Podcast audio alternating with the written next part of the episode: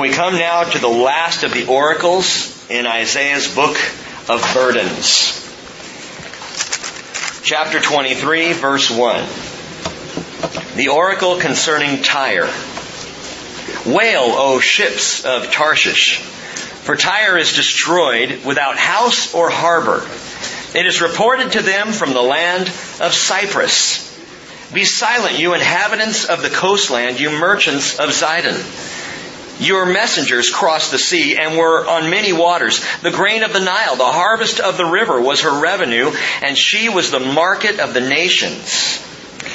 The ancient city of Tyre is the focus of this final burden that the Lord brings through Isaiah. Remember, it is a burden for Isaiah because though these are, for the most part, with the exception of Jerusalem, these are all foreign nations and for the most part pagan nations, it still broke the heart of Isaiah the prophet to have to bring these warnings, these woes to the people. And I have really been stunned by that. You'll see even more as we go in the next couple of chapters of how Isaiah, he wasn't a stone cold prophet. I don't know if there is such a thing to have the word of the Lord in your life and in your heart and affecting how you think cannot leave you stone cold. You can't take in God's word and then go out into the world and not have compassion for fallenness and for, for heathenism and paganism and for people who are bound up by their own sin. We should not come out of Bible study more judgmental, but the exact opposite less judgmental, and more desiring to see people redeemed, even as we ourselves have been redeemed. And Isaiah, what, what an example of this, bearing these burdens. And so this burden of Tyre, the ancient city of Tyre in Isaiah's day was the greatest commercial seaport in the world. It was an epic place, truly. The original settlers were the Phoenicians. The Phoenicians were a progressive people driven by their desire for commerce. They were heads and tails above or ahead of where many people were in their own day. The Phoenicians were merchants. Most of them came out of Tyre's mother city, which was Zidon. But though Zidon came first and Tyre followed, Tyre would soon surpass Zidon in being an absolutely remarkable port city through which trade and commerce and and, and purchasing and buying and exporting and importing all went on through this, this great city of Tyre. In fact, this amazing seaport was built partially on land on the coast, the Mediterranean coast, and also on an island that was right off the coast, and it was connected by a massive stone causeway. I mean, just the sheer brilliance in, in building that back in the day. The Phoenicians in the city of Tyre, they were some of the most inventive people. They developed, by the way, the Phoenicians developed the first alphabet.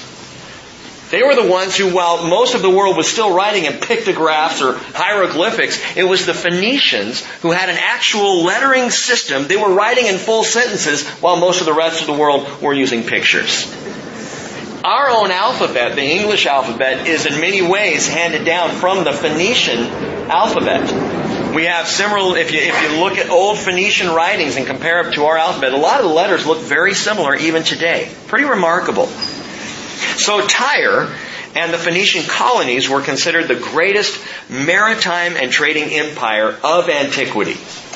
You need to understand that going into this prophecy. If you lived then, you would have a hard time believing this prophecy. You'd read what Isaiah is about to tell us. You would hear this woe, this burden of how Tyre is about to be taken down. You'd look at the massive seaport and say, no way. Uh-uh. There's no way this is going to just disappear. There's, who, could devastate such a, a remarkable place? But this burden, like every burden before it in this section, was fulfilled to the letter, as we will see. The oracle begins with a call to the ships of Tarshish to weep and to wail. Okay, so what is Tarshish? That's not Tyre. Tyre is the, the seaport. So what's Tarshish? Well, we know that they came from Noah's son Shem.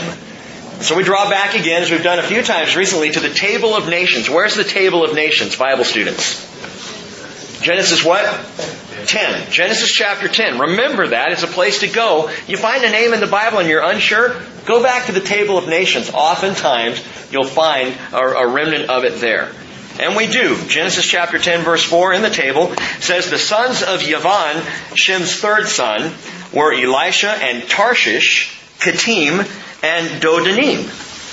Two of these sons, or at least the people who are the offspring of these two sons of Shem, are mentioned right here in this woe, in this, in this burden. Uh, the first one I'll just mention is Cyprus. It is reported to them from the land of Cyprus. That's Katim. Cyprus and Katim, same thing. Uh, it's the, the island of Cyprus today. The Mediterranean island is kind of to the northwest of Israel. Now, to reach Tarshish, Again, you Bible students may remember this. You had to board a sailing vessel and head west.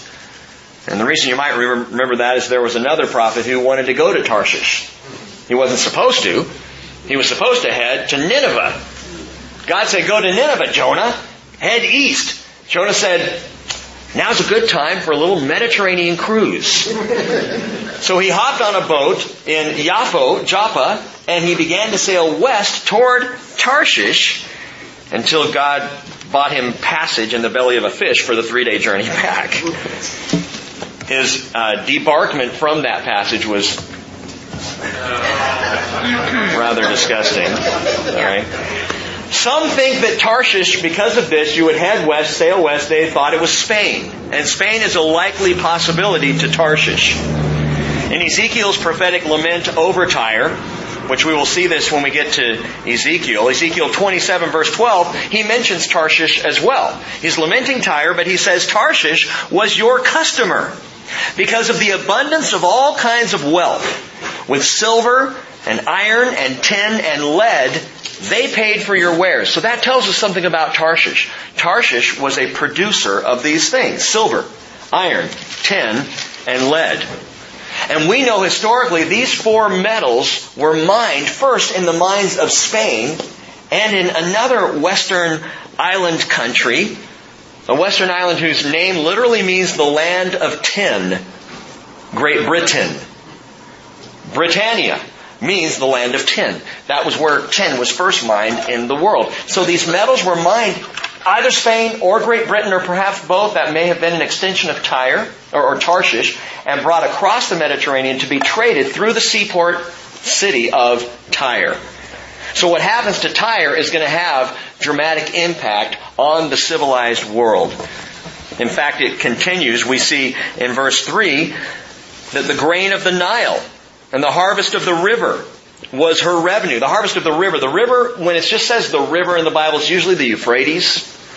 The Nile obviously is there in Egypt, so you've got both the Euphrates uh, and all the produce that would come from there. You've got all the produce that was grown in the Nile River Valley that would come up the Nile into the Mediterranean and sail right on up to the, that coastal seaport of Tyre. You have ships coming across from Tarshish. Everybody's going to Tyre. It's a good place to retire eventually, someday. There are so many puns we could do with Tyre. I'm not going to mess with them tonight. Just let you know ahead of time. Don't wait for them. They're not going to happen. We just need to keep our tires on the road here and, and go forward. so all of these different nations, that's where they congregated. That's where they met. That's where the trade route was. The central place, the city of Tyre. And it would devastate not just Tyre, but when this city went down, it would devastate global trade. It would devastate the global economy. There was one in those days, as there is today.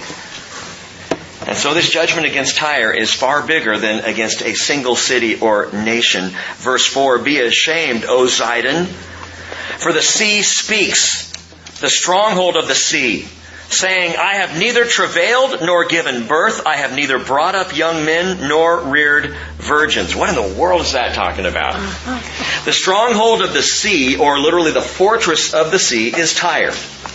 All right, that, that's referring, that phrase is referring to Tyre. And it means, in essence, this verse means that Tyre will become barren. Tyre will not be able to produce or be the producer of offspring. There's not going to be any more commercial trade going through Tyre. In fact, the ships of the sea have nowhere to birth. Pun intended there. Verse 5. When the report reaches Egypt, they will be in anguish at the report of Tyre. Pass over to Tarshish. Wail, O inhabitants of the coastland. Is this your jubilant city? Whose origin is from antiquity, whose feet used to carry her to colonize distant places? Who has planned this against Tyre? The bestower of crowns, whose merchants were princes, whose traders were the honored of the earth. Who indeed? the Lord of hosts has planned this. To defile the pride of all beauty. To despise all the honored of the earth. Gang, the glory of God is the recurring theme of Isaiah. Kadosh Israel, the Holy One of Israel, does not share his glory with anyone. And whenever man begins to rise up, whenever mankind begins to consider itself glorified based on its own hard work and labor, whenever we as a people start to say, look at what we've accomplished, the Lord says, think again.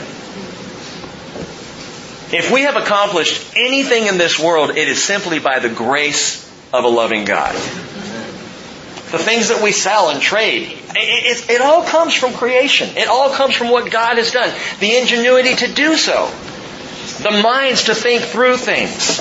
To, to, to maintain the business that we maintain. It all comes from Him. We would have nothing without him. It is all his glory and not the glory of man. And that's part of the problem of Tyre, is like so many nations before it and after it, it raised itself up in massive pride. It's an American problem. It's a European problem. It's a Russian problem. It's an Israeli problem. It is a mankind problem, this issue of pride. God says, Isaiah 42 verse 8, I am the Lord, that is my name, I will not give my glory to another. Interesting that he glorifies Jesus. What does that tell you? Jesus is God. Isaiah 48 verse 11, for my own sake, for my own sake I will act. Note that. It will not be for Israel's sake. God loves his people Israel, but he's not going to save Israel or do what he's about to do in Israel for Israel's sake. He's going to do it for His own namesake. He loves you and me as children, as, as His sons and daughters in Christ, but He's not saving us for our sake.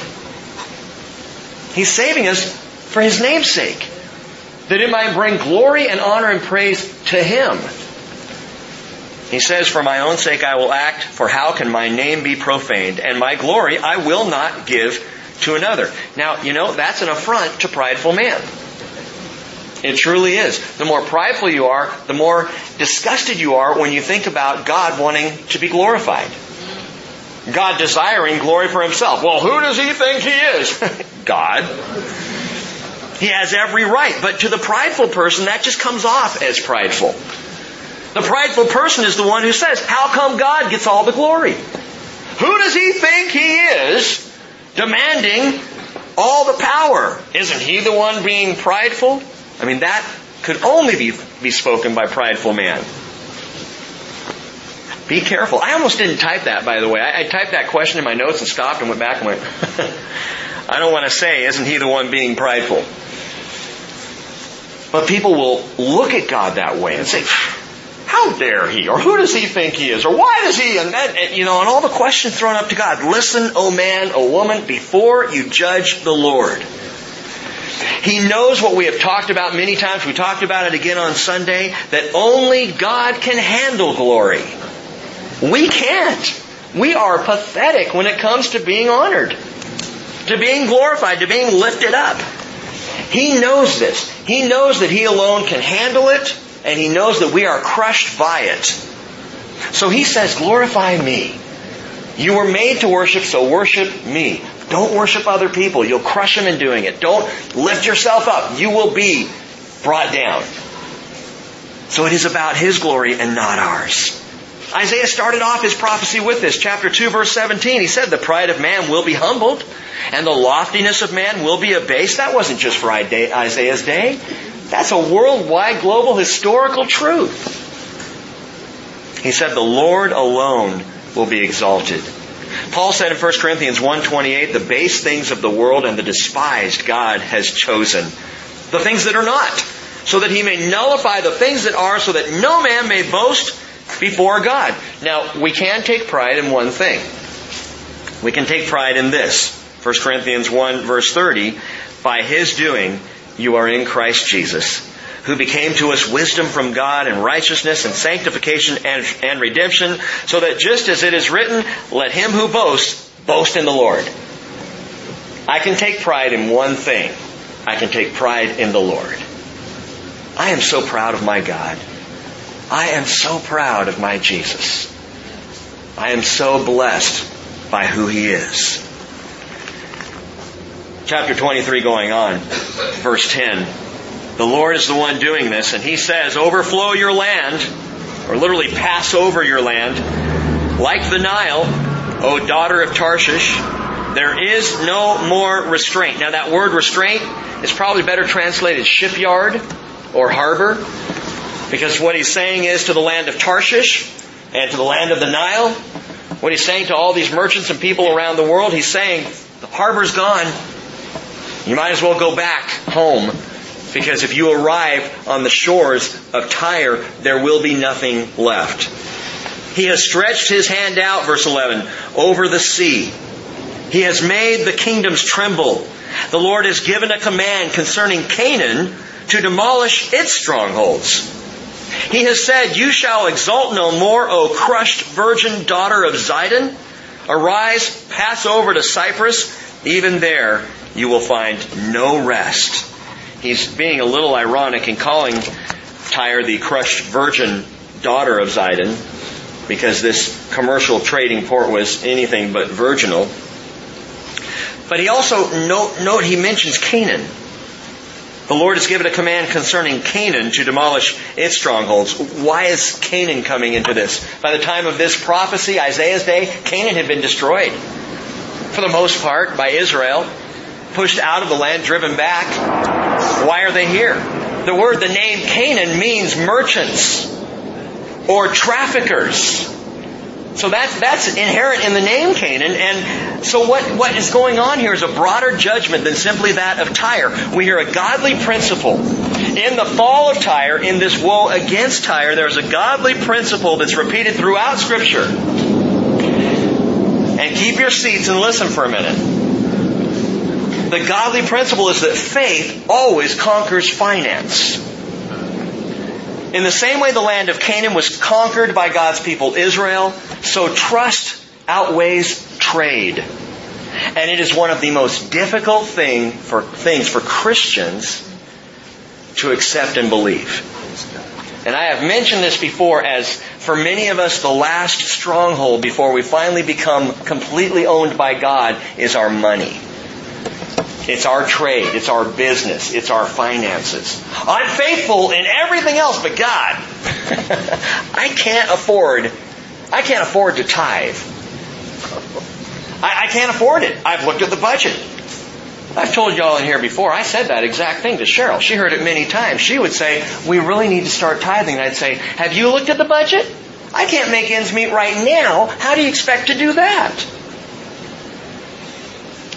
And it's an issue. And if you have any squirminess even right now in your heart, it's because this is an issue. God says, I want you to trust me and believe in me. And we go, yes, Lord. No, Lord. I would love to believe you for everything, but don't ask me. Don't ask me to give up my provision. And it's so ironic because the Lord would say to you and me, where do you think the provision came from? Exactly. I mean, really? You worked it out yourself? You think you got hired? You got that job? Have you really looked at your resume? Faith over finance. Tyre goes down as a commercial port. Lifted up, exalted on high because of their pride in their financial dealings. And the Lord would have you and He would have me invest in His perfect provision. It is always perfect. Trusting in Him to provide rather than trusting in merchant-minded capitalism. Does that sound anti-American? you know, capitalism is probably the best motivator for the success of a nation in an imperfect, sinful world. I would agree with that. I would say of, of, of, all the motivators of nations down through history, capitalism, it works. Because it's all about you're motivated to do because you can achieve. Because you have the freedom. to make money and then to make more money. And then to invest that money in, in, in, in capitalistic enterprise to make more money. And from a human flesh perspective, it works. It does work when you shut it down. And part of our financial problem right now is government trying to shut down capitalism, which is leading to messes everywhere in an imperfect and sinful world, which is where we live. So it's not such a bad thing. Return on investment, you know, reward for hard work, income for ingenuity. But is this what God wants His people to learn? God helps those who help themselves. it's not even in the first book of opinions, gang. You can't find it in the book of Hezekiah, which is not a book in the Bible. It's not there.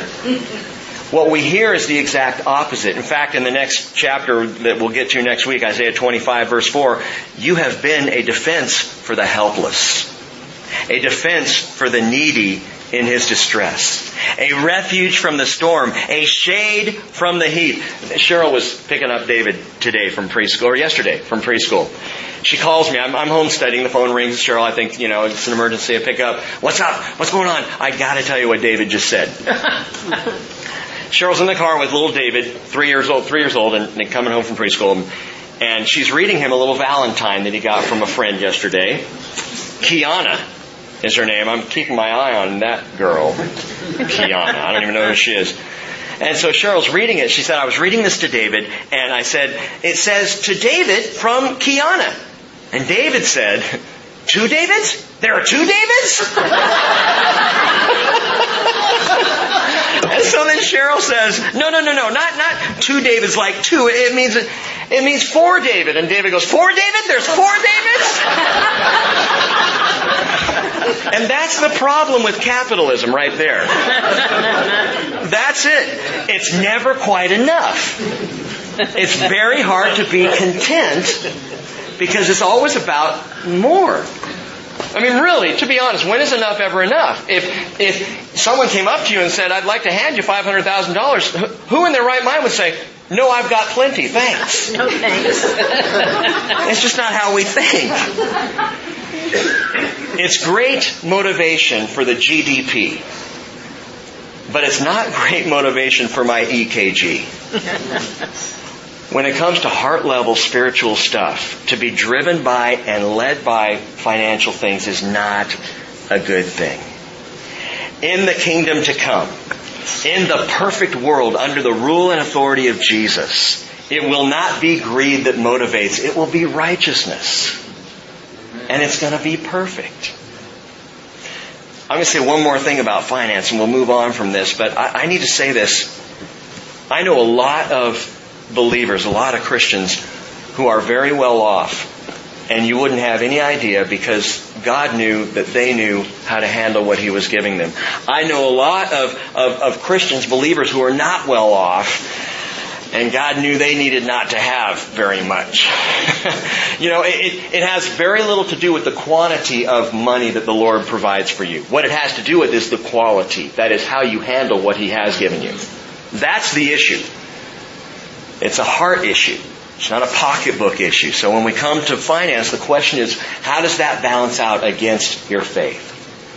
What do you do with what He's given you? Is there trust in what He's given you? Is there faith in how you handle what He has provided you? That's, that's the issue. Verse 13. Verse 13, he says, Behold, the land of the Chaldeans. This is the people which was not Assyria appointed it for their desert or for desert creatures. They erected their siege towers, they stripped its palaces, and they made it a ruin. Now this is amazing. In an historical twist of fate, if you could call it that, though not fate, an historical twist that only a prophet could express. It would not be mighty Assyria that overran Tyre, it would be mighty Babylon.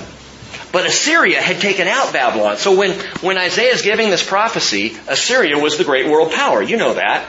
We've been talking about that. They were the world power. Prior to Assyria rising to power, Babylon was an ancient, ancient nation. Had been there a long time. In fact, originally Babylon stretched from, from the upper part um, of the Persian Gulf. So if you go to the tip of the Persian Gulf and head north, all of that area, all the way up to what is Turkey today, was Babylonia, Chaldea, the land of the Chaldeans. When the Assyrians rose to power, they drove the Chaldeans down into the marshy lowlands down south of where the city of Babylon would be and south down toward the Persian Gulf. And they maintained that whole northern area, which would be all of Iraq, parts of Iran, parts of Turkey, parts of Syria, that whole region. But the Babylonians who were shoved down to the south would not forget that they were there before Assyria. And they would rise up and wipe out Assyria, and it would be Babylon who fulfills this prophecy not Assyria. It would be a nation that was not capable of doing this at the day when Isaiah said this is what's going to happen. It was Babylon that did it. Pretty remarkable situation. What Isaiah is saying basically in verse 13 in mentioning the Chaldeans, the Babylonians, is he's saying to Tyre, watch out, Chaldea, this desert wasteland, those people are going to be your ruin. Skipping right over Assyria. Verse 14, wail, O ships of Tarshish, for your stronghold is destroyed. Now in the day, in that day, Tyre will be forgotten for 70 years like the days of one king. At the end of 70 years, it will happen to Tyre as in the song of the harlot. Take your harp, walk about the city, O forgotten harlot. Pluck the strings skillfully. Sing many songs that you may be remembered. Wait a minute. I, I thought Tyre was the virgin daughter of Zidon. No, we're seeing the real character now. Harlot is a better, a better description of the kind of place that Tyre was. And it will come about at the end of 70 years, verse 17. Well, wait, I'll come to that in a minute. Again, this prophecy was fulfilled by Babylon. The mention of 70 years is interesting this 70 years will parallel, Tyre's forgottenness will parallel the 70 years of Judah's captivity in Babylon. Same exact 70 year period. While Judah's driven out, Tyre is gone. In fact, all the nations have been overrun by Babylon for those 70 years. At the end of the 70 years, 539 BC, Cyrus led the army of the Medes and the Persians, wiped out at that point Babylon, and Tyre was allowed to become a city again, a trading port again, though it will never ever achieve what it was before. Judah would come back to life. A lot of these nations that had been crushed by Babylon under Cyrus the Persian would be given the freedom to rise back up and, and be their own nations once again. And that's what he's talking about here.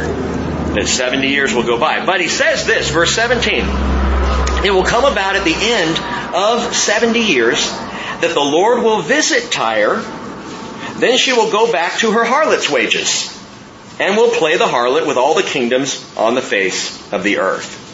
Her gain and her harlot's wages will be set apart to the Lord. Now, this is the only place you're going to find this in the Bible, where the wages of the harlot are holy to the Lord.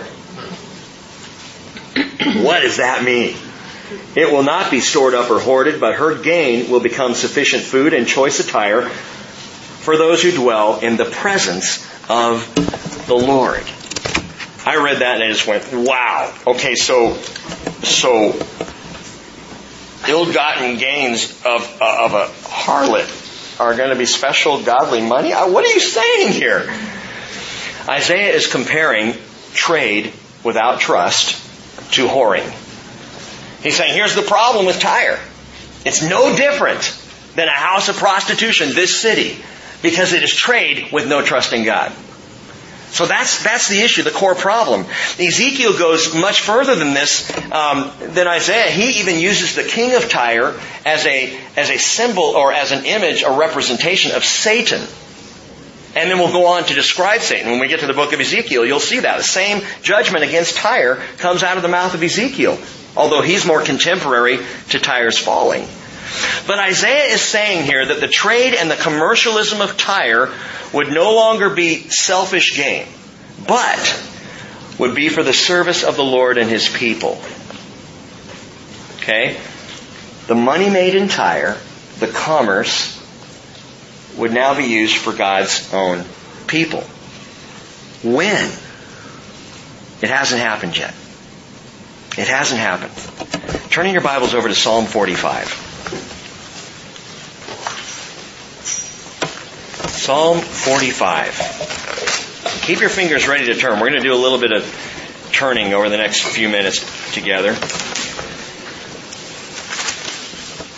When we went through the, the book of Psalms, Psalm 45 is a fascinating one because it is the psalm, it's a wedding song probably written, uh, at least historically, as a wedding song for King Hezekiah. And what we think was his marriage to the daughter of a prominent person of the day, Isaiah. Isaiah's daughter marrying King Hezekiah, and this being their wedding song, and yet it, it is recognized by the old rabbis and by the New Testament as a messianic prophecy of a king and his bride. Look at verse 6 of Psalm 45. Your throne, O God, is forever and ever. A scepter of uprightness is the scepter of your kingdom.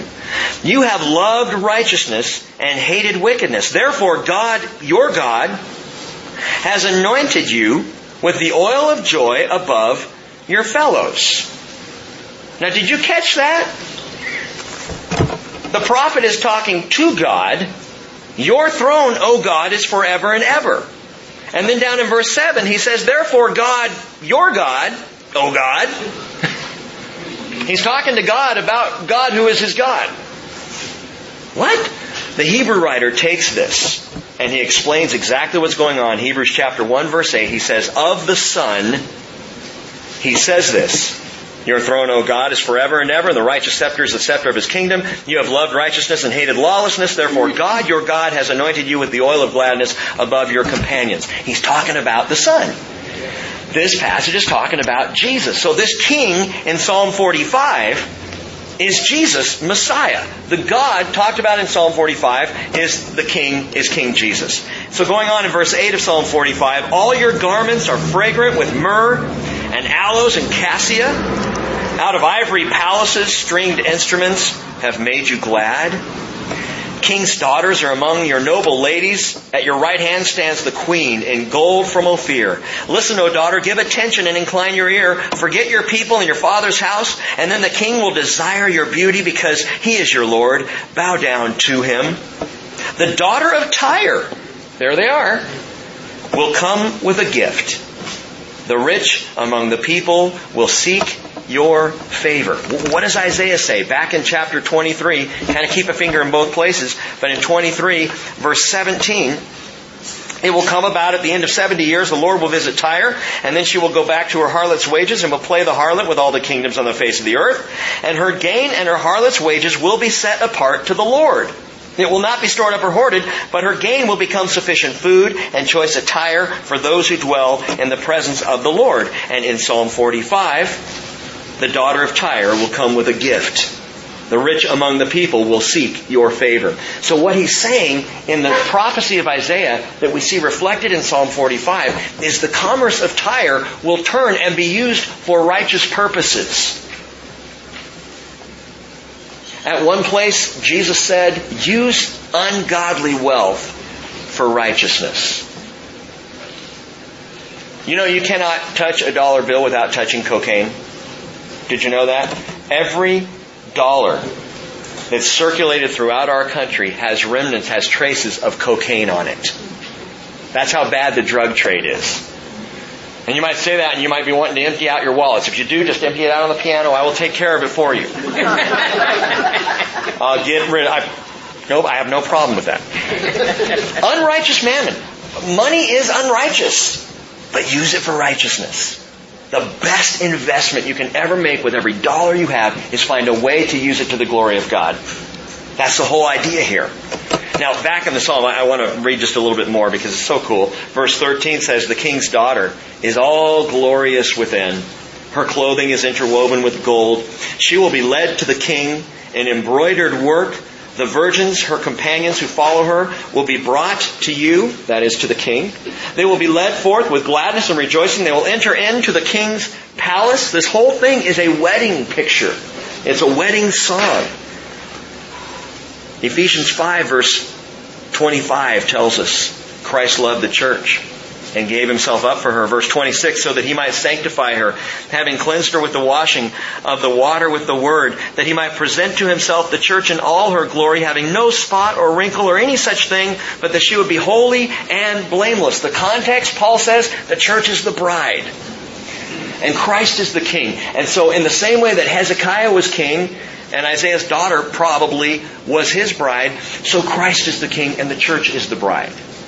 And Psalm 45, I believe, is that prophetic picture of that very thing. Revelation 19 verse 8 says it was given to her, the church, to clothe herself in fine linen, bright and clean, for the fine linen is the righteous acts of the saints.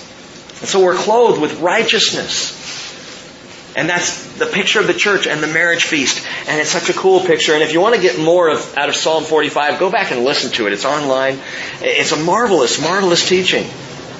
Verse 17, he says, I will cause your name to be remembered in all generations. Therefore, the peoples will give you thanks forevermore. Now, you might say, Rick, why did we just trail off to Psalm 45? Because that's exactly where Isaiah is headed at the end of chapter 23. Hold that thought. I'll explain it in a few minutes. Let's go on.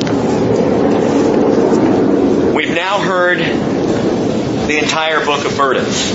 Okay? We've gone through uh, judgment given against ten different nations and against Jerusalem. And Sunday we talked about the two stewards, Shebna and Eliakim, judgment about their situation. What's interesting to me is that these judgments are all connected. In fact, if you want to connect the dots, there are three particular judgments that tie, I believe, all of the burden, the book of burdens together. Three nations that clearly have representation in the Bible, that, that are a picture of something else. Think about this just for a moment. We're going to go to chapter 24, but I want to share this with you. The first nation where the judgment begins to come down is Babylon. Babylon is or represents the religion of man. Babylon represents religion. Babylon always has represented religion. Babylon going all the way back, and when we talked about the bird and we looked at these things, the first uh, region where paganism was birthed was in Babylon. Idolatry started in Babylon. Nimrod, his wife Semiramis, they were the first pagans, literally against God, opposed to God. Paganism grew up in Babylon. Babylon is a picture of world religion. And it's like all world religion, it's not based on divine revelation, but on man's imaginations. And that's a problem. If you keep a finger there, over in 1 Timothy, the book of 1 Timothy, chapter 3, I'm sorry, 2 Timothy chapter 3 has got to be, yeah, 2 Timothy chapter 3. Paul warns against religion and what religion would do to the world, in the world, in the last days. Listen to this. Realize this, Paul says, 2 Timothy 3 verse 1, that in the last days difficult times will come. You Bible students, you should be very familiar with this. For men will be lovers of self, lovers of money, boastful, arrogant, revilers, disobedient to parents, ungrateful, unholy, unloving, irreconcilable, malicious gossips, without self-control, haters of good, treacherous, reckless, conceited, lovers of pleasure rather than lovers of God, holding to a form of godliness although they have denied its power. Avoid such men as these. You know what he's just done in those five verses? Paul has described religion. That's what that's a picture of. That's why the world calls the church hypocrites, by the way. That's the problem with religion rather than a relationship with Jesus. Is religion does all of these things. Not the least of which is in verse 5, holding to a form of godliness, although they have denied its power. And I think if there's any judgment on the church in these last days, that's it. That's the big one. The biggest problem that the Christian church has in the world today, and I, let me narrow it because the Christian church in the world is doing some mighty things. Christianity in America is very limited. Why? Because we are holding to a form of godliness while denying its power. We're denying the work of the Holy Spirit in our lives individually and collectively as a church. We're denying that God actually has the power to bring about all the things that He's called us to do. And without that power, we will not accomplish what He is calling us to do. Without the power of His Spirit, we'll never get there. Oh, we may get there because of His grace. By grace you have been saved, and this is not of yourself. Yeah, we'll get there because of grace, but we're not going to accomplish what He's called us to accomplish without the power of His Holy Spirit. If we play religion, we play right into the hands of Babylon. The fall of Babylon is consummated. In Revelation 14 verse 8 we hear, Fallen, fallen is Babylon the Great, she who has made all the nations drink of the wine of the passion of her immorality. In Revelation it's also referred to as Mystery Babylon, the mysterious religion. And it's all that kind of getting into religious things that are very, you know, mysterious and esoteric and strange and not completely understood, but oh, isn't it cool to be in that void, you know? And, and that's, that's religion in the world today. That's a lot of spirituality that we see in the Northwest. Babylon. But midway through the judgments, we come to another nation that represents something else. Egypt. Babylon represents the religion of man. Egypt represents the natural state of man. The nature of man. You always go down to Egypt. you always go up to Jerusalem and you go down to Egypt. And biblically speaking, Egypt is a picture of the natural world. Egypt recalls, brings to mind bondage. Like the Israelites were in bondage in Egypt, so we are in bondage to the natural man. We are in bondage to sin in the world. Its pharaohs were viewed as gods, lording it over the people. Israel was delivered from Egypt in the same way we are delivered from the natural man, delivered from the things of the world. John said in 1 John 2:15, "Do not love the world nor the things in the world. If anyone loves the world, the love of the Father is not in him. For all that is in the world, the lust of the flesh and the lust of the eyes, the boastful, boastful pride of life, all this is not from the Father, but of the world. The world is passing away and also its lusts, but the one who does the will of the Father lives forever. So we have Babylon, religion. We have Egypt, the natural world. You could maybe even compare that to humanism. And then we end all the judgments with Tyre. Tyre representing commercialism. Religion, humanism, commercialism. Religion, the natural man, and commerce. Tyre representing literally the pursuit of happiness through material things. And it is absolutely pervasive in our society. Even now, what are people asking in this election cycle? Who as president can best lead the economy out of our slump? Who has the best experience as a CEO? As the economy shifts slightly, as the stock market goes up, people are starting to say, hey, if, if the economy goes up, Obama's chances of staying in office go right up with it. And, and with the Republican candidates, it's all about who can, who can bring us out of this, this terrible financial mess. Why? Why uh, you know why. I shouldn't even ask the question. I'm going to anyway. Why isn't there a candidate on either side who is saying that they can lead us back to God spiritually through Jesus Christ? That's what the country needs. Not to get out of the financial slump. I, I said this probably every week for the last several, but I know a couple of weeks ago that if we would focus on Jesus, the economy would take care of itself. God would take care of that. He would give the provision. But we are so focused on the provision itself instead of on the provider. We are tired. And it's getting tiring. Tiresome. It truly is. In 1 Timothy chapter 6, I'll just read this to you, verse 7. Paul says, We have brought nothing into the world. We cannot take anything out of it either. If we have food and covering, with these we shall be content.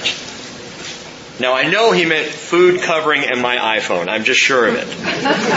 but those who want to get rich fall into temptation and a snare and many foolish and harmful desires which plunge men into ruin and destruction. That's not, that's not judgment, that's just truth. For the love of money, note that, the love of money is the root of all sorts of evil. And some by longing for it have wandered away from the faith and pierced themselves with many griefs. But flee from these things, you man of God, and pursue righteousness, godliness, faith, love, perseverance, and gentleness. Fight the good fight of faith.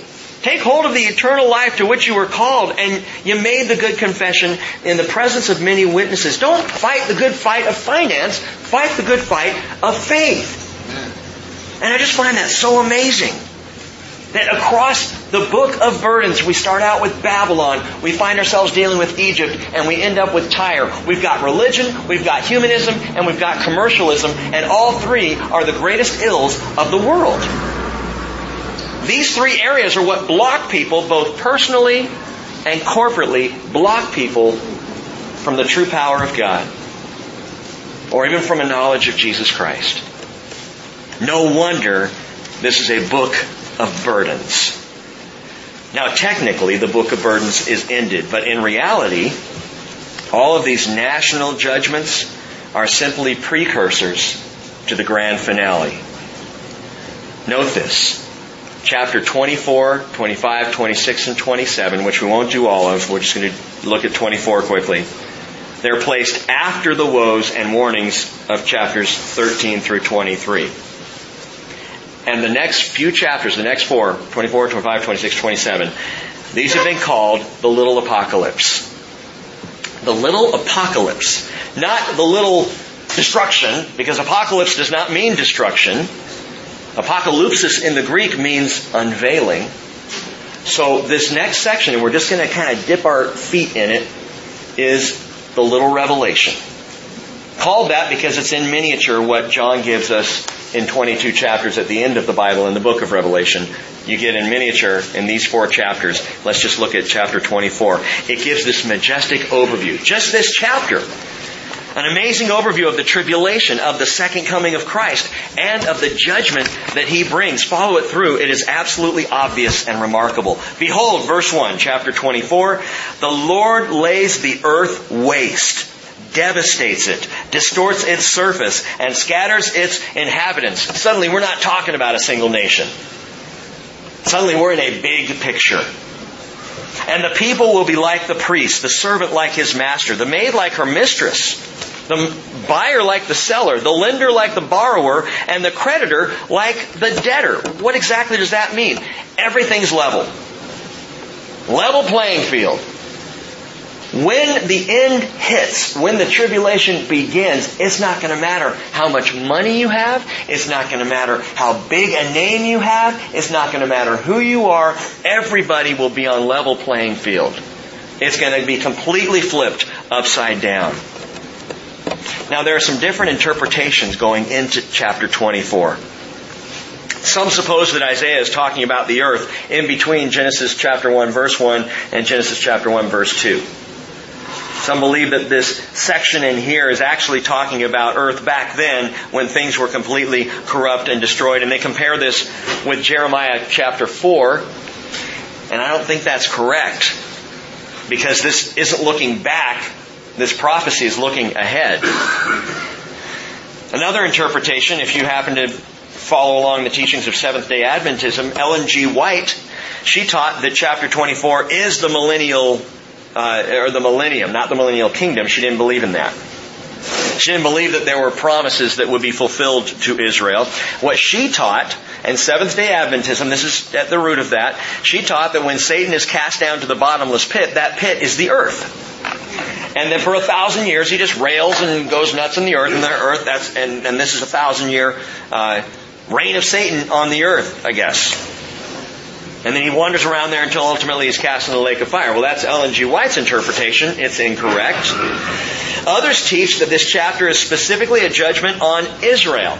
So when you start having all these different interpretations of a Bible chapter, what do you do? How do we rightly handle the word of truth? I've given you this before. It is the best tool to take into Bible study. Let the Bible interpret the Bible. Let the interpretation come from Scripture itself, and we're going to do that. Thirteen times, the prophet uses the word translated earth in chapter 24. Thirteen times the word earth is used, more than any other chapter in Isaiah. So he's very honed in on the word for earth. The Hebrew word for earth is eretz. Which is why some think, okay, Eretz, wait a minute. Who knows the technical legal name of the nation of Israel today? It's Eretz Israel. The land of Israel. Eretz meaning land or it can mean earth. But some say, oh, Eretz. So this whole thing must be a prophecy against Israel. But you gotta go a step further. You go down to verse 4.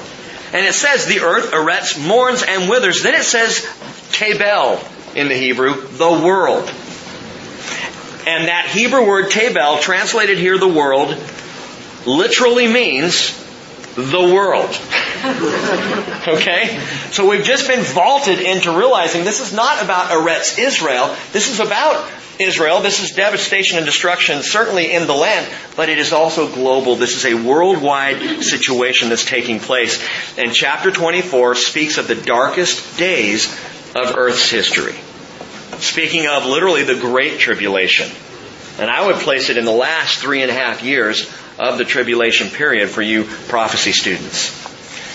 Ironside calls this a scene of unparalleled destruction and desolation. In fact, it's just as Jesus said would happen. Matthew 24, 21. For then there will be a great tribulation such as has not occurred since the beginning of the world until now or ever will. Follow it through verse 3. The earth will be completely laid waste and completely despoiled. For the Lord has spoken His word. By the way, when the Bible says the Lord has spoken His word, guess what? This is irrevocable. This is not something that is not going to happen or can be somehow averted if we can cut down on carbon emissions. Verse 4. The earth mourns and withers. The world fades and withers. The exalted people of the earth fade away the earth is also polluted by its inhabitants. For they transgressed laws, violated statutes, broke the everlasting covenant. Gang, I, I know an environmentalist would probably love verse 5. That the earth is polluted by its inhabitants. But the Lord goes on to say what pollution truly is. It's violation of the laws, statutes, and everlasting covenant of the Lord. Well, wait a minute. If it's a violation of law, statute, covenant, wouldn't that mean that this is talking about Israel? No. In fact, the word laws here is not Torah, it's Torot, which is the plural form of the word, and doesn't just speak of the singular Torah that God gave Israel. The Torot speaks of the universal laws of moral conduct that was given by God to Noah in Genesis chapter 9. I'm not going to take the time to read it right now. Genesis 9, 1 through 17, God gave a covenant. It's called the Noahic covenant. And that covenant that he gave for Noah, Jews today believe that Gentiles, if you want to be saved or if you want to be considered as holy by God, you keep the Noahic covenant. That's for you. The Mosaic covenant, covenant given through Moses, the law, Torah, that's for us. But Toroth is for you. And that's what's being described here. God gave moral laws. He gave man conscience, and man has violated conscience right and left. And because of this, we have polluted the world. It's sin that pollutes the world, not CO2. It's not trash. It's not litter. It's sin. And it's very clear about this. Verse 6 Therefore, a curse devours the earth. Wow. Remember what God said the moment he finally caught up with Adam and Eve there in the garden, hiding and covering themselves. He said, Cursed be the earth. Those who live in it are held guilty. Therefore, the inhabitants of the earth are burned, and few men are left. He says, The new wine mourns, the vine decays, and all the merry hearted sigh. This is again talking about all mankind. The gaiety of tambourines ceases. Tom, you might like that verse. It's good. the noise of revelers stops. The gaiety of the harp ceases. So Rachel's not playing, Jim. No more harp. And it says in verse 9, they do not drink wine with song. Strong drink is bitter to those who drink it. Well, that's interesting. In Proverbs 31, we're told 31 verse 6, give strong drink to him who is perishing and wine to him whose life is bitter. But at this point in the Great Tribulation, people will not even be able to drink and forget. Even drinking will not have the effect of easing people's minds and relaxing people. I just, you know what? After all the earthquakes today, I just need a shot and I'll be good. it's not going to work. The devastation will not be quelled by a tall, cool one. And by the way, Jerusalem, Jerusalem, the city of peace, will have a different name. Verse 10, the city of chaos is broken down. City of peace is now the city of chaos. Every house is shut up so that no one or none may enter. There is an outcry in the streets concerning the wine. All joy turns to gloom. The gaiety of the earth is banished. Desolation is left in the city, that is Jerusalem again, and the gate is battered to ruins. For thus it will be in the midst of the earth among the peoples as the shaking of an olive tree, as the gleanings. Note this, when the grape harvest is over. How does the book of Revelation refer to the harvest of grapes? You know the phrase grapes of wrath. Revelation 14 verse 19, the angel swung his sickle to the earth and gathered the clusters from the vine of the earth and threw them in the great winepress of the wrath of God. The winepress was trodden outside the city. Blood came from the winepress up to the horses' bridles for a distance of 200 miles. At the moment of Jesus' second coming, we're told in Revelation 19:15, he treads the winepress of the fierce wrath of God, the Almighty. Verse 14. Now suddenly, remember, no joy, no wine, no happiness, no goodness, no gaiety, it's all gone. All of a sudden, they raise their voices. They shout for joy. They cry out from the west concerning the majesty of the Lord. Therefore glorify the Lord in the east, the name of the Lord, the God of Israel, in the coastlands of the sea. From the ends of the earth we hear songs, Glory to the righteous one! Who are they? We're told they raise their voices. And in this midst of the darkest days of the tribulation, suddenly shouts of praise and glory and joy songs of worship begin to be lifted up. These are a people who have obviously been looking for his coming. A people present on planet Earth in the dark days of the Great Tribulation. And they have been waiting and watching, perhaps reading Isaiah 24 and following these things as they happen. And they're waiting and watching but note this, it's interesting. Verse 15 says they sing praises from the east. You might note this in your Bibles. The word for east there is Ur. The Hebrew word Ur, and it means the region of light. Which is why they translate it the east, because, you know, sun rises in the east, light to the east. But it's not east, it's, it's Ur. The region of light. Same word. It's used by Isaiah in Isaiah chapter 9 verse 2. The people who walk in darkness will see a great light. Those who live in a dark land, the light will shine on them. Or, the great light. The region of light. What was the region of light? That was the Galilee of the Gentiles. It was the land of Zebulun and Naphtali. And those people would see a great light, and they did when Jesus came, because he came to Galilee of the Gentiles. And the people of the region saw that, that Ur, that great light and the end of the tribulation, the remnant of Israel will be east of Israel, tucked away in the wilderness. And they will be singing songs of glory and praise as they, I believe, see Jesus coming. They're witnessing, and that's what's happening now in verses 14 through 16. Suddenly, in the midst of all this devastation and desolation and tribulation, suddenly songs of worship and praise begin to be lifted up because those looking for Jesus will see Him coming in the clouds of glory. But it's not just Israel. Verse 14 refers to from the west. From the sea, praises are heard. Verse 16 goes on and says, coming from the coastlands. That word coastland also translated islands. So perhaps in addition to the glorious song of praise coming out of that hiding place in the wilderness where Israel is singing, the remnant, also tribulation saints who are among the islands or to the west, having somehow survived to this point in the tribulation, begin to sing songs of worship and praise as well. One person does not join them in this worship, at least in this prophecy, and that person is Isaiah. Read on. But I say, woe to me! Woe to me! Alas for me! The treacherous deal treacherously, and the treacherous deal very treacherously. Terror and pit and snare confront you, O inhabitant of the earth, he cries. And then it will be that he who flees the report of disaster will fall into the pit, and he who climbs out of the pit will be caught in the snare. For the windows above are open, and the foundations of the earth shake. The earth is broken asunder. The earth is split through. The earth is shaken violently.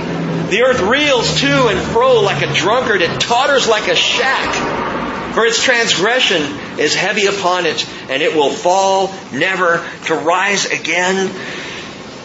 Isaiah, we're excited. Suddenly there's songs of praise. Christ is coming. And Isaiah, in this vision, he can't handle anymore. He is distraught. When it says, woe to me, literally, he's saying, leanness to me. Leanness. I'm shriveling up at the sight of this vision. I can't take this. His heart is so incredibly compassionate that though he hears the song of the remnant of his own people Israel, he hears the song of salvation and praise that they're singing going up. What Isaiah cannot miss, what he cannot avoid or ignore, is the treacherous of the world who are dying in their sin. That, for Isaiah, in this moment, outweighs even the glorious song of salvation. I hear Paul in that, crying out in Romans chapter 9, I wish that I could be accursed if it would save my brothers and sisters Israel. If I could go to hell and they could be saved, I would do it, Paul says. Isaiah is saying, yes, I hear the songs of praise, but the world is going down and all of the treacherous, all these filthy sinners who I wish could be saved are going down in their sin. And it tears Isaiah's heart out. I told you when we started, it's stunning to me how compassionate this prophet is. But again, you cannot be in the Word of God and close a blind eye to the dying, the lost, the sinful, and the distorted of this world. You know, while they're having parties for Whitney Houston, I'm thinking, how sad. And I don't even know where her heart was. I don't know where her faith was. I know that, you know, drugs, alcohol, that was involved. I don't know where she was with the Lord. So I'm not making a judgment there. I'm just saying what a tragic loss of, of, her, of her life. It's not something to celebrate. And I came down, I, I guess the reason I've been coming down hard on this the last several times we've been studying together is because I keep seeing it coming out of Isaiah's heart. This whole issue of the lost.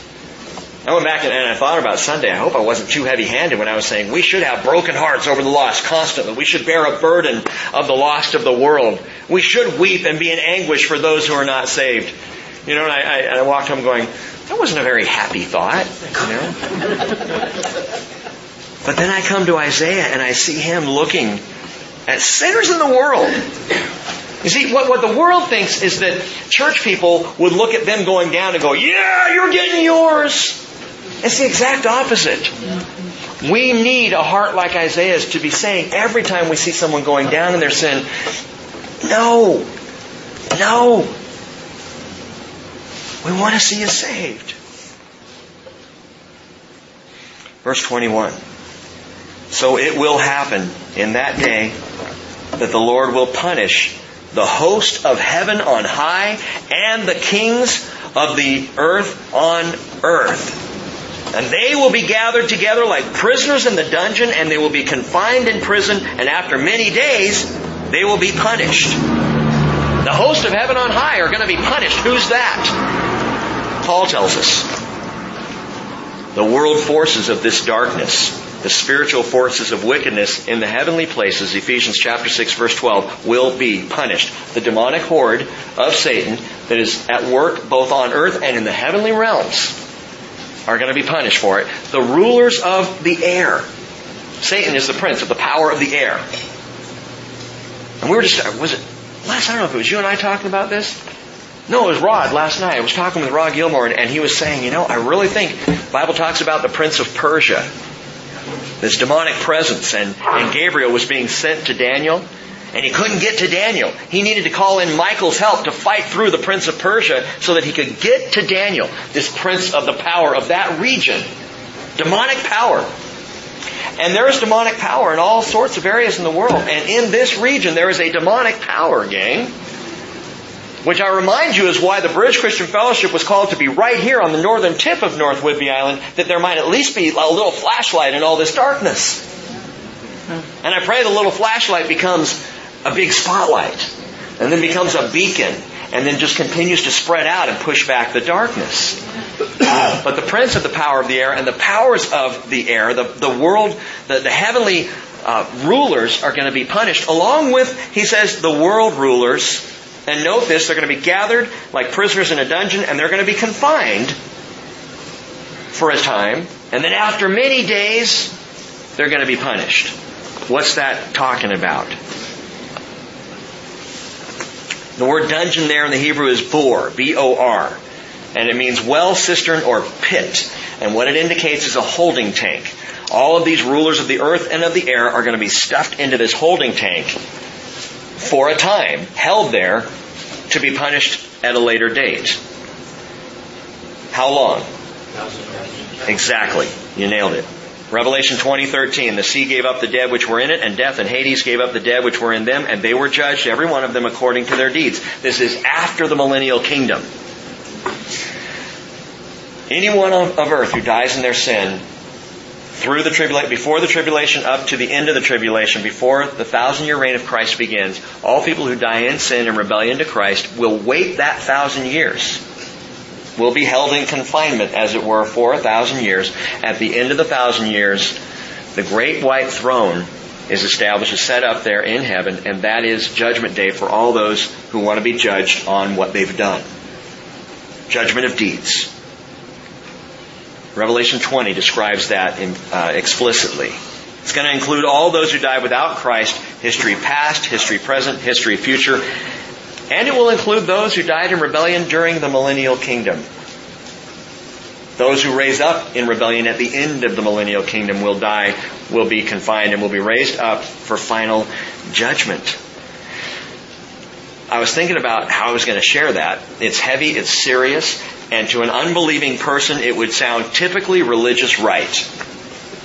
Oh yeah, you're all going to go into your thousand year kingdom and we're all going to be confined in prison. Whatever, you know. And it's like the guy I heard on a call in radio show just two days ago. this guy was on a full blown rant against the religious right. You guys were the ones against interracial marriage back in the day. You guys, you guys were the ones who were against uh, people having a women having a right to vote. And you guys are now the ones who are against homosexual marriage. You're always against something. You religious right. And I think, man, I almost called in, but I didn't trust myself. This guy's just going off. And what I wanted to do after I, after I settled down, because I was so offended, and then I went, wait a minute, wait a minute. What I would love to say to someone who says Jesus is judgmental and God's just, I, I would love to say, why do you think Jesus Christ came in the first place? So that you could be judged? No. He came so you could be saved. And the one area that I want to be right as a Christian is the area of grace.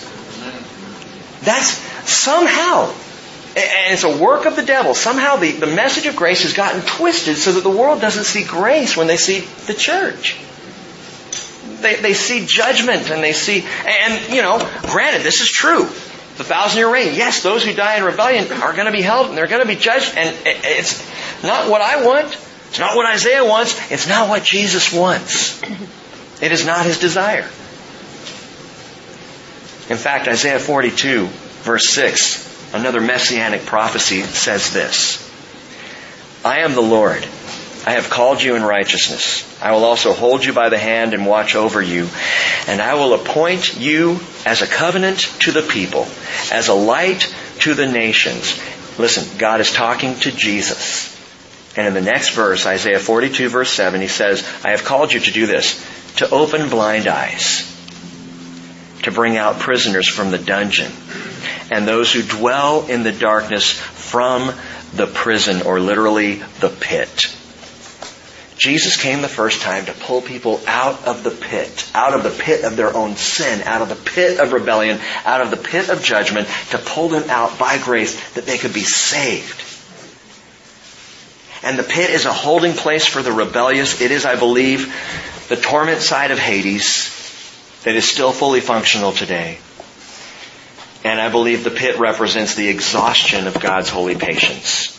There will come a day, there is a day where God says, enough. Enough. Verse 23 says, the moon will be abashed and the sun ashamed. For the Lord of hosts will reign on Mount Zion and in Jerusalem. Gang, that is not spiritual, that is literal.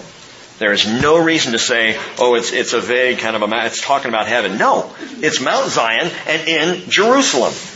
And his glory will be before his elders. It's a marvelous end to that chapter because what is it that abases the moon and shames the sun? It is his glory. It is the brightness of his glory. And that's what's going to come into play at the end of the tribulation when Jesus returns in all of his glory. One last thing. I want you to put this all together.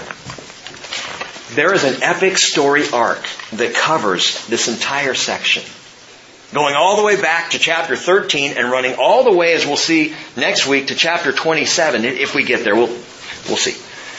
But from chapter 13 to chapter 27 of the book of Isaiah, the book of burdens, and then leading into this, this section called the little revelation or the little apocalypse, this whole thing has this beautiful story arc to it. Follow this through. Isaiah 13 through 21, we see the nations of the world judged over time. Isaiah 22, we see Jerusalem judged. But in the same chapter, we see Shebna judged and Eliakim raised up. What's that all about? Think about this. The key of the house of David is removed from one steward, a wicked self-serving steward, and placed on the shoulders of another steward, a faithful one. Just as the authority of Satan at the death, burial, and resurrection of Jesus, his authority was removed. Uh, he's still functioning in the world. He's still doing the things in the world, but all authority in heaven and on earth, Jesus said, has been given to me. When did he say that? After his resurrection. So chapter 22, we see this interesting shift take place. As all the hopes of the glory of Israel and her future salvation hang on Eliakim, whose name means God raises. Eliakim, who's described as a peg driven in a firm place, and Jesus, gang, would, would die that way, cutting off the load of sin hanging on him. We talked about that on Sunday. So we have judgment of nations coming all the way up to the first century. We have Jesus crucified, buried, resurrected. We have Jerusalem fall. All of this described in Isaiah 22. Jesus said in Luke 21 verse 24, they will fall by the edge of the sword. They'll be led captive into all the nations and Jerusalem will be trampled underfoot by the Gentiles until the times of the Gentiles are fulfilled. But continue to follow the arc. Babylon to Egypt to Tyre. Tyre. Isaiah 23 comes under judgment. Commercial Tyre. And we have seen over the last 2,000 years, world economy of separate nations who interacted by some sense of trade get closer and closer and more and more interconnected until we are completely enmeshed. What happens with Greece affects our stock market. What's going on all over the world. The world, we have, a, the, the global economy is here, gang. It's already here. And we cannot get extricated from it, and it is Tyre. What happens to Tyre affected all the other nations. What happens to Greece? Or what happens to Europe? What happens in China? What happens in America affects everybody. And so this arc continues. And here we are, like Tyre, at the end of the times of the Gentiles. But we also know that Tyre the daughter of Tyre gives a gift to the king and his bride. At the close of the times of the Gentiles, the church, the bride of Christ, is caught up to our heavenly honeymoon. Then what happens? Chapter 24, global judgment. After that, songs of grace, salvation, and the final deliverance of Israel over the next three chapters. It's this absolutely Holy Spirit inspired story from the beginning to end. And we see it right here in the book of Isaiah. And by the way, I agree with Isaiah. O Lord, you are my God. I will exalt you. I will give thanks to your name, for you have worked wonders, plans formed long ago with perfect faithfulness. God, you are amazing. Your word is astounding before our very eyes that we see these things. Lord, I don't believe Isaiah, for all of his wisdom and for all of his literary skill, was, was bright enough to, to figure out the, the outlay of this. This big epic story that is revealed before us. We've seen it before, Lord. We saw it all over in the Psalms. How you not only spoke through a verse or a chapter, but oftentimes through the arc of several chapters. And here we see it again in Isaiah. And Lord, it all is to your glory. It all proclaims your glory. It lifts up your faithfulness. You are an awesome God. And we are in awe before you. And we pray, Lord, that you would fill us with the one pride we talked about earlier, and that is the pride of our Father. The pride of Jesus Christ. Let us only boast in Jesus. As we pray together in His name, amen.